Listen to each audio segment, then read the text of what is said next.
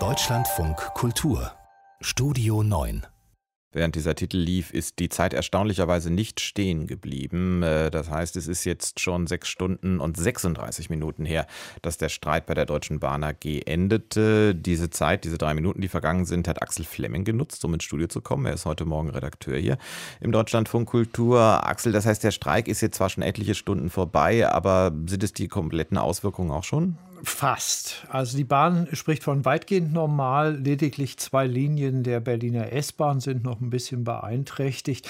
Und die Bahn hat Zahlen vorgelegt, die ganz interessant sind. 5400 Lokführer haben gestreikt, 72 Stellwerker, 30 Beschäftigte in der Instandhaltung und 18 Servicemitarbeiter an Bahnhöfen. Zahlen der Bahn, die legt sie auch deswegen vor, weil sie sagt, die GDL, die streikende Gewerkschaft, ist nach wie vor die Gewerkschaft der Lokführer. Die Gewerkschaft selber versucht ja ein bisschen äh, zu sagen, wir sind eigentlich für alle Bahnmitarbeitenden da. Ein Wortspiel, ähm, erst Streikende, dann Streikende. Ja gut, das Streikende ist ja eventuell nur vorübergehend. Das wird weitergehen, was du gerade beschrieben hast, auch die, dieser Wettstreit zwischen den beiden Gewerkschaften. Aber wie geht es jetzt eigentlich im Moment äh, für die Bahnreisenden weiter, die aufgrund des Streiks möglicherweise ihre Reise verschoben haben? Also Appell für heute tatsächlich lieber nochmal bei bahn.de oder über die Bahn-App nachgucken, ob die Züge tatsächlich fahren. Das ist ziemlich aktuell.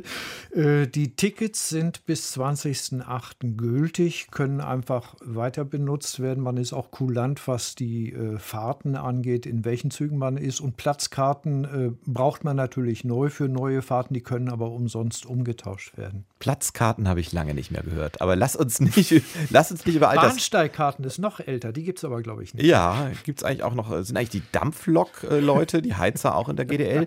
Aber apropos GDL, lass uns mal ernsthaft noch drüber reden. Der Streik, dieser eine ist jetzt erstmal vorbei, aber der Tarifkonflikt natürlich nicht. Nein, überhaupt nicht. Die GDL will eine höhere Bezahlung, bessere Arbeitsbedingungen, konkret eine Corona-Prämie und eine Lohnerhöhung in diesem Jahr.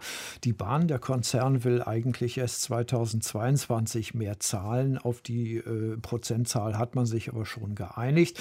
Damit sind weitere Streiks möglich, definitiv an diesem Wochenende aber nicht, sagt die Gewerkschaft. Äh, die will kommende Woche beraten und will ein neues Angebot des Konzerns in diesem Tarifstreit. Äh, zuletzt äh, das Angebot der Bahn sei nicht verhandelbar.